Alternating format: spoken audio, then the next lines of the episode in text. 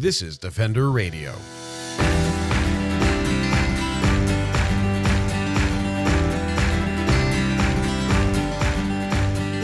I'm Michael Howie, and this is Defender Radio, the podcast for wildlife advocates and animal lovers brought to you by the Fur Bearers. It's a common saying that animals have no voice, but they do. They can be quite proficient at communicating their needs. It's more that humans have forgotten how to listen. This is a reality that Ellie Lamb, bear viewing guide and educator, encounters often in her work. Black bears are found across Canada, but one of their largest populations exists within British Columbia. Despite all that is known about bears and how to prevent negative encounters, thousands of them are killed in BC by the Conservation Officer Service, often for accessing anthropogenic or human created attractants and food sources. Talking to bears, or more particularly, learning how to listen to them, can be a significant step in preventing such outcomes for bears and lead to successful coexistence in communities. Defender Radio was joined by Ellie Lamb to discuss black bears in British Columbia, what it means to talk to and listen to bears, and how coexistence can be successful in communities like yours. I really want to talk about talking to and talking about bears, kind of in, in those big spheres, because it's something that people might hear and immediately go, that sounds silly um, you know, I, I don't want to talk to bears. I don't want to talk to animals. And at the same time, when we're trying to tell people about who bears are, that that's how we communicate, right? It's we talk. So why wouldn't we do that? And that is something that I've heard from you and others in recent years of this concept of talk to bears, tell them what you need, use a firm voice, all of this kind of stuff. Yeah. Where does that come from? What's the basis for all of that kind of uh, uh, that approach to dealing with bears, particularly in urban areas? Right. Well, um, you know, it came. It really came from uh, experience, mm-hmm. um, and also other people that have gone before me, and that's you know, like Charlie Russell. You know, and conversations with bears is something that is, you know, both verbal, physical, you know, your body language, all that, and it's all communication. Bears do the same thing they're not as verbal, but they can be verbal or not verbal. Um, um, audio, like they'll use their voice, you mm-hmm. know, um, and they can also be extremely um, clear in their communications using their body language. So the big thing is, I think to, these animals have evolved for hundreds of thousands of years to be able to communicate their needs. And they're not that hard to really understand so yeah so um, they're trying to communicate to us and i think that um, they read us our intentions very well but our voice um, is um, supportive of what they see with our bodies mm-hmm. so if we're um, if we're if we're nervous or fearful i again i they're not like dogs in that they'll sometimes hold our fear as being weakness and and they can hold that against us. They don't, in my experience, they have not shown that they hold fear against us. Mm-hmm. So they're kind of nervous themselves. It's like, so I find that um, talking to them in a calm voice helps you and helps them to understand the moment a lot clearer and keeping your body very um, still and readable and not being uh, not overwhelming them with a lot of body movement. Mm-hmm. If you're seeing them from a distance and they see you, then just, hey, it's okay, you know, and you're just still. And, um, but they do read our, our uh, tone, not the words, obviously, but they do yep. read our tone very, very well. And they do read our body chemistry very well. So fear comes out, excitement comes out, anger comes out, all in chemicals you know, that airborne, and they pick all that up. Um, kindness comes out, I believe, as well. They do know if you're one that is not a concern or a threat for them. They do read that, uh, smell that, or under, simply understand that. Yeah, and I think it's one of these things. Again, it, it until you have experienced that kind of closeness with animals, I think it's easy to dismiss. But if you again break down a few of the the societal barriers we have in our minds regarding non-human animals, so again, I'll use uh, my dog JJ, who is uh, sleeping on a blanket next to me right now and will probably come up and clack around soon. Um, but she and I, we we can understand each other. I understand her wants and needs. I understand how she says no to me now, which is a subtle look away while still like she moves her head away while still looking at me. And that's how she says no. And that was because of an apartment we were in where if I wanted to take her outside, she would have to come towards me. And she learned that if she would look away from the door, but still acknowledge me, I wouldn't make her go outside. And just very quickly, we both understood that. And from that, so many other, and I'll call them conversations, but effectively on walks and at mealtime and all of these other instances, we're suddenly connecting because we've got a couple of fundamental pieces that we understand about each other. Uh, when I call her name and give her a treat, right? So saying her name in an excited tone is a good thing, and she comes to find me because there's a positive. And to think that's not true of the animals around us, like bears, coyotes, wolves, foxes, everybody is to me a little, uh, it's hubris, frankly.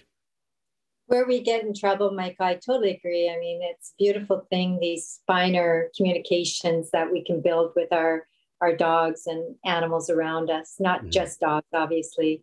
Um, I've built them also with bears and bears with me.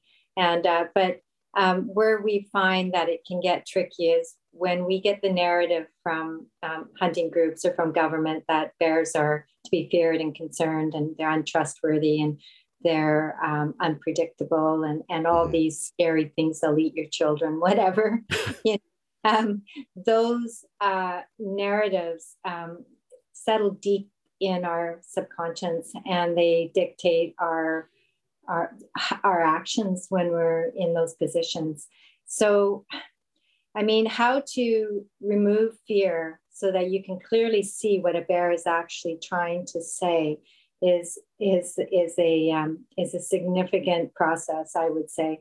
Um, most important is to watch the bear and um, and and talk to the bear if they are in front of you, and you know, and and uh, try to screen out as best as you can fear, but just recognize this bear when he looks at you and that people go, oh, I saw those beady eyes and they, he wanted to eat me. I know it, you know, um, because you have different people when you're guiding. Someone would take the experience of seeing a bear up close and and looking at at us uh, as being scary and threatening. Another would mm-hmm. say, "Oh my God, this is amazing you know so i mean people are so different in their understanding because their narratives that they've been raised with and their experiences and what their mom taught them and their basic personality all come together. And um, there you have that outcome of different um, takeaways from those experiences that we share. Um, so yeah i'd say that if a person is afraid of a bear when they see a bear it doesn't matter what the bear does it's going to be considered a threat so it's yeah. hard on bears. Human fear is very hard on bears.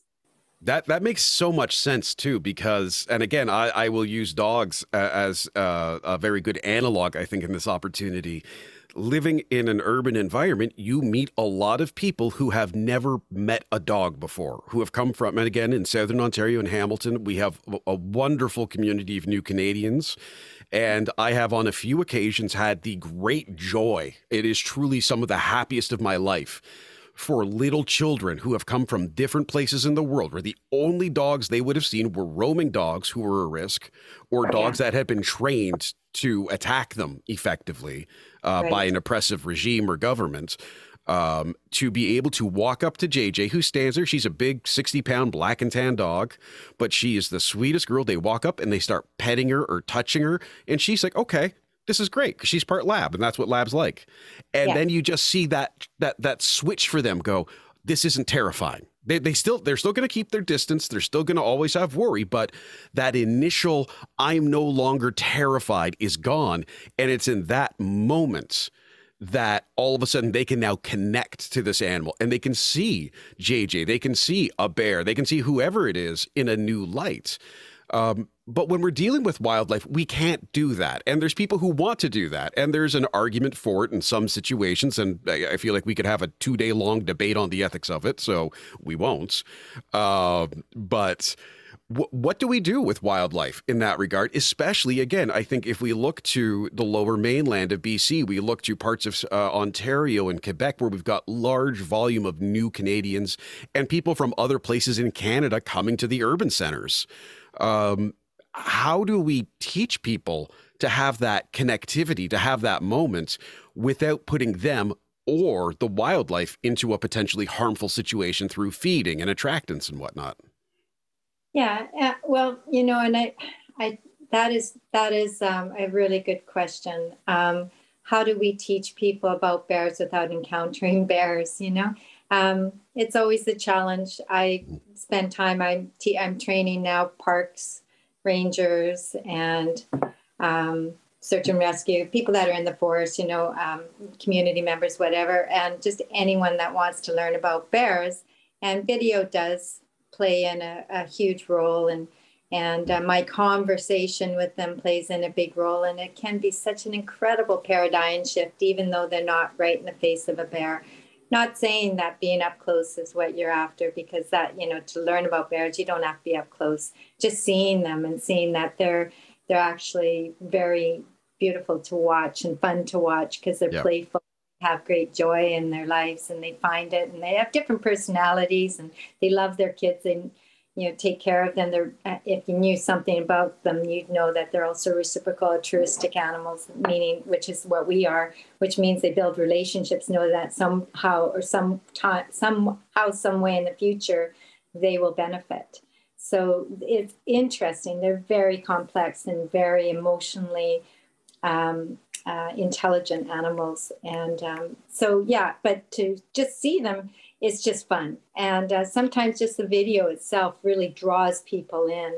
Uh, but the conversation, the storytelling is really, really important um, to to at least open the minds of public as to what what um, bears are really all about as best as possible. You know, uh, that is a good goal but yeah, I'm guiding. It's easy, Michael. You know, you see them, they're beautiful. You see them, you see they go, ah, or you're on my trail. And I go, yeah, oh, I'm on your trail and you're on my trail too. But you know what? I'm going to move over here because you're, I'm going to respect you, of course. And you go ahead by and they go, hey, thanks. That's really nice of you. And they walk on by, you know. Mm-hmm. And, uh, and if you're too close, can't get off the trail, they go, hmm, that's awkward. Well, um, I think I'll just take a little dip down the lower area here and a little loop around and come up. And yeah, thanks for being polite. I appreciate it. It's a little annoying, but that's okay. We're moving on, you know?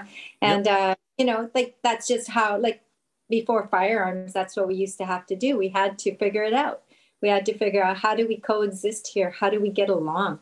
You know, ultimately, I mean, people used to, um, eh, you know, uh, primitive cultures, you, you know, used to and still do uh, on the coast. You know pick berries on one side of the bush and the bears are eating with their cubs on the other side you know? Mm-hmm. and this this is what bears actually uh, can do. They can be that that comfortable and people can be that comfortable coexisting suddenly. 100 years ago firearms allow us to like not uh, not ensure that we have a sense of responsibility to nature uh, yeah. you know and to bears all we have to do is just get rid of them and then we don't have to consider them. And um, and it's unfortunate because what a loss to our hearts and spirits and and nature and you know to to know that we just you know get rid of things that we find inconvenient or or find something that complicates our our day.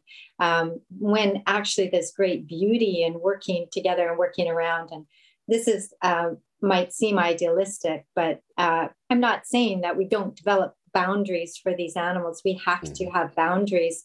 We live in the communities, and bears come in and they go. And so, and I just want to mention that's the vulnerable bears that come into our communities. And, you know, it'd be mom and cubs. It's like the Nanaimo bear hanging out at the park uh, in Nanaimo recently, uh, a mother with two brand new cubs. Um, you know, they're there uh, because uh, she has an injury. I could see that on the video, and she's limping. So she's definitely vulnerable. She also has two cubs she's raising. So she's also showing vulnerability because she needs to keep them safe. So she would be there from big bears on the outside pushing her in. That's why she was there. So I think understanding that, yeah, bears will come through and for a short time stay and then move on to the farther reaches of their home range, you know, because no reason to stay in the community. They're not there for the food only, they're there for protection, number one. Mm-hmm. So people understanding the reason why they're in the community, I think is really important. And that is bear behavior. They're looking for safety through human settlements and humans themselves. They do that with me as a guide. Can I leave my cubs with you for uh, 20 minutes while I go catch a couple salmon. and uh, oh man, uh, and uh, sure, I'll see you in a short time, I think. And um, she comes back, takes her cubs. Cubs don't leave. They've been told to stay. And it's not that super close, but it's in my proximity. So a big old male that comes along and, you know, might be one that does kill cubs, might be one that doesn't. Um, there, that male is more, more shy to me uh, yep. He's not going to be as close, so he's not going to come where those cubs are. So mom feels that that is a safe uh, strategy to be able to have a little freedom for a bit, like all mothers. It's community building. That's that's community building in its essence. Absolutely. Of if we are together, we're safe and we can take care of each other. Absolutely, absolutely. That's all it is. Yeah. It is, Michael. Beautiful. Uh, well, now, w- w- when we talk about this, I mean, to me, it makes sense. My experiences agree with everything you're saying across the spectrum of animals. I mean, my only encounters with black bears have been for about a beat and a half, and then they turn and run. Yeah. Um, which is, I think, most people's most of the time encounters with most wildlife. Um, yeah. Is they don't want to be near us. And again, I also, uh, as some people may know, I can be very loud unintentionally and my voice will then carry. So that's not a bad thing uh, around wildlife. But I think it definitely gives the bears and others a, a, a pause for a moment of, uh, you know, like a, a, truck is coming or something. And then it's just me humming out of key. Um, but one of the things I want to chat a bit about is the way we are talking about this, we're talking about bears as individuals who we need to learn to communicate with because we're all in these ecosystems. And I think most of the folks listening to this show or, or reading the stuff that you or I put out in our various channels generally support those concepts. But there's a lot of information out there, sometimes from hunters, sometimes from trappers, sometimes from the government, sometimes just floating around with no apparent source about how bears are dangerous. And here's an example of a bear being dangerous. And here's a time a bear ripped a door off a shed and destroyed everything inside. How do we balance those? Because those cases are, I mean, the narrative of them may be steeped in emotion and maybe steeped in, uh, uh, in a, uh, a, a dramatic narrative, I'll call it. But the yeah. facts of those stories can be true as well. We do know that bears can cause damage the same way that beavers can cause damage, the same way that coyotes can cause issues for farmers. Like these are all truths. So, yeah. how do we then balance those needs of we do need to be respectful, we do need to be aware that there can be safety stuff, but we need to figure out a way together? Yeah, I mean, you, you, can't ignore the fact that they can do damage, you know, mm. uh, to us personally and to the areas we live and they live. Um, so definitely, um, the I think the most important thing is to eh, understand that if a bear is in our community, they're they're practicing reciprocal altruistic behaviors. In other words, they're not trying to be a problem mm-hmm. because they know that they can't stay if they were a problem. So they're there and they're, you know, trying to heal up a broken leg or trying to get well because they ate something that's making them sick or they're young or they're old or they have cubs, whatever the reason that they're in the vet in, in the community. So I think understanding why they're there, but also understanding that you have um, to create a comfort around, uh, you know, coexisting um, with these bears in and around our communities because they're here. So, how do we create a comfort? Well, you have to be able to draw some boundaries. And bears don't rip doors off, they don't break in, they don't um, steal and sneak. They actually don't do that, that I've ever seen. They're accessing places, they're moving around in, a, in an intelligent, strategic way um, uh, it, that makes sense to them in order to access things that they need. And they're removing things that, that are in their way, like a door. so, yep. so they're actually, you know, they're not, they're, they're, but that builds an understanding of their intentions and not to be a problem. So we have not told them. We don't want them taking doors off. We don't want them in the garbage. We, you know, we haven't really explained to them through our own uh, communication what their boundaries and limitations are if they're coexisting with us. Coexisting while they're in the vulnerable stage in their life, then they're going to move out. They're not yep. staying there. They have no reason to stay in the community. They prefer native foods. They prefer their own, you know, they just don't need the complexities and the noise. But if they're vulnerable, they're going to take that on. And it makes sense to them because that's a way of surviving. So we have to be able to tell them no. And uh, how do we do that? Well, we have to, it helps to start them when they're young. Um, no means no take that step in their space when they're yearlings or you know when they're on their own let them know that they're not allowed to do or they have to leave when we ask them mm-hmm. and um, making sure that bear spray is available or a pocket full of rocks if you need it but just lay boundaries down they're big animals so it's important that you understand that by throwing a couple small stones, it's not going to damage a bear, but you will make your point if you need to do it that way. Mostly they're going to listen to your intentions, you know, hey, and no, you're not allowed to do that. And I really do encourage people to do that, but do it in a safe distance and do it with, you know, bear spray possibly in one hand and then your intentions coming out it verbally with a firm voice. Remember when when you um, when the bear is leaving let them know that they're doing the right thing. Good bear. Yeah good. That's what we want you know. Don't mm-hmm. keep trying to push them to go faster leaving because that's where it gets com- confusing to the bear. And uh, yeah so it's kind of a good point because a lot of bear managers they had to learn that the hard way oh well he was leaving. Then i threw the bang and uh, you know bear banger and he turned and took it you know. And it's like yeah because yep. he doesn't know what you want. And he took and and you were complicated to him. You were confusing him. And so there's nothing he could do. You have to give him a note. The out is that he's leaving. Thank you. Appreciate that my friend. Keep going.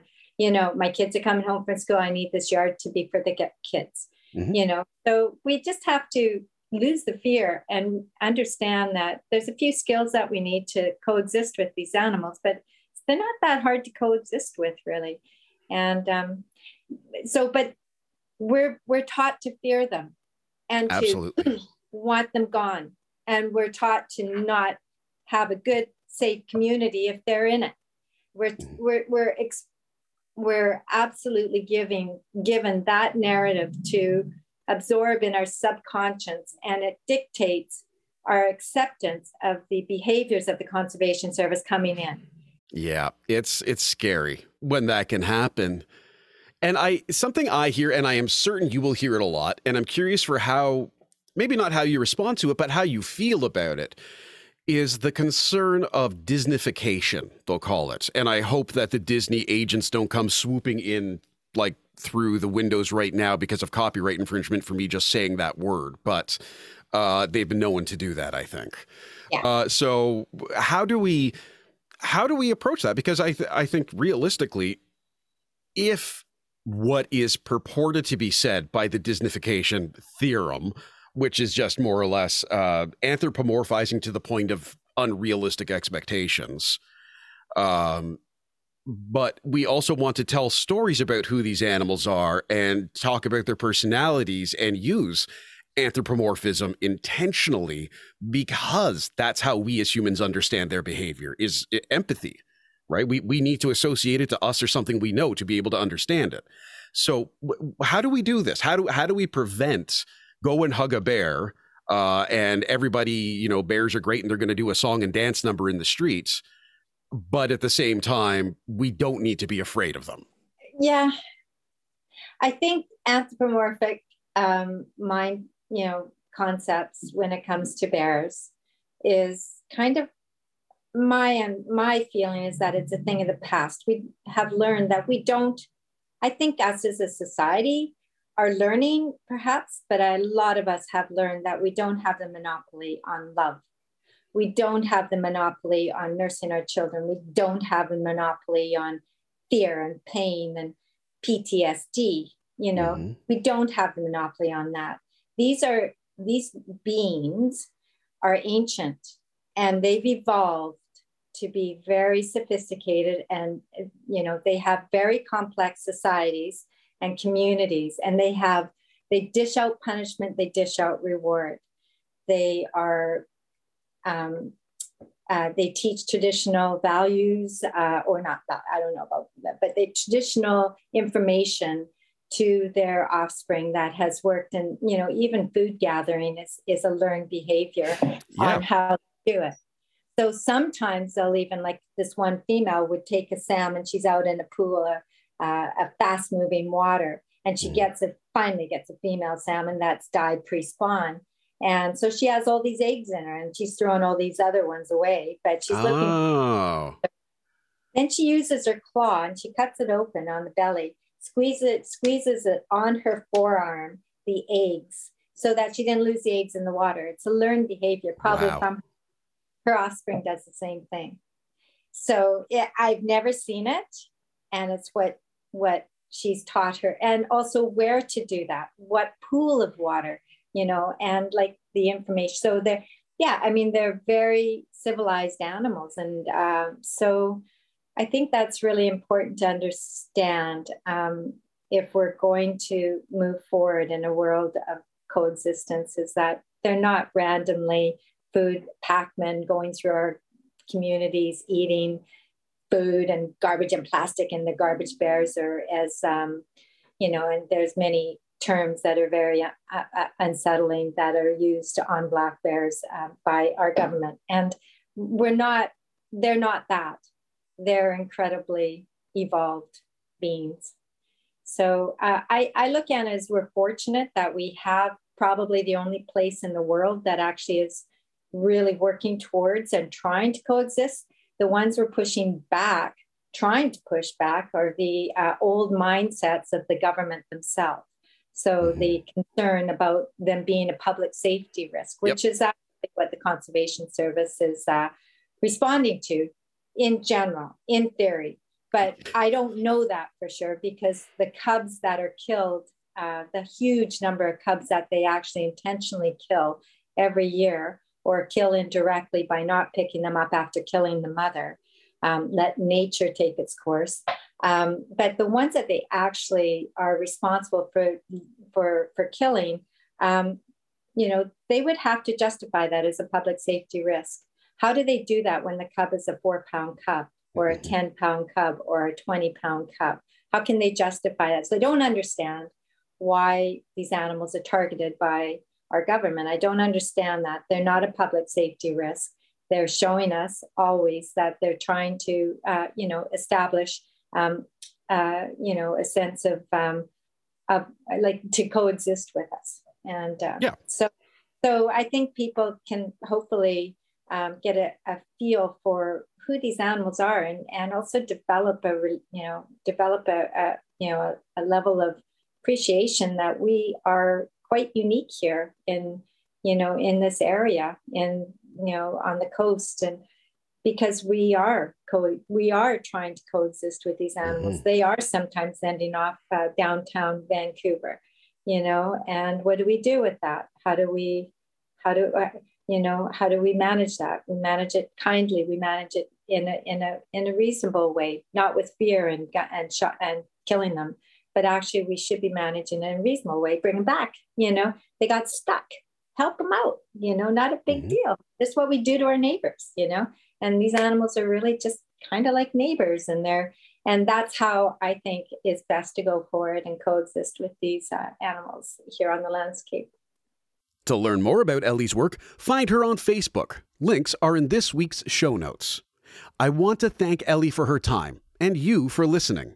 I'd also love to hear about your encounters with wildlife and how communicating made a difference. Send me the story on Twitter or Facebook at Defender Radio or on Instagram at Howie Michael. You can also email me at info at thefurbearers.com. Until next time, I'm Michael Howie for Defender Radio and the Fur Bearers. Thank you for listening.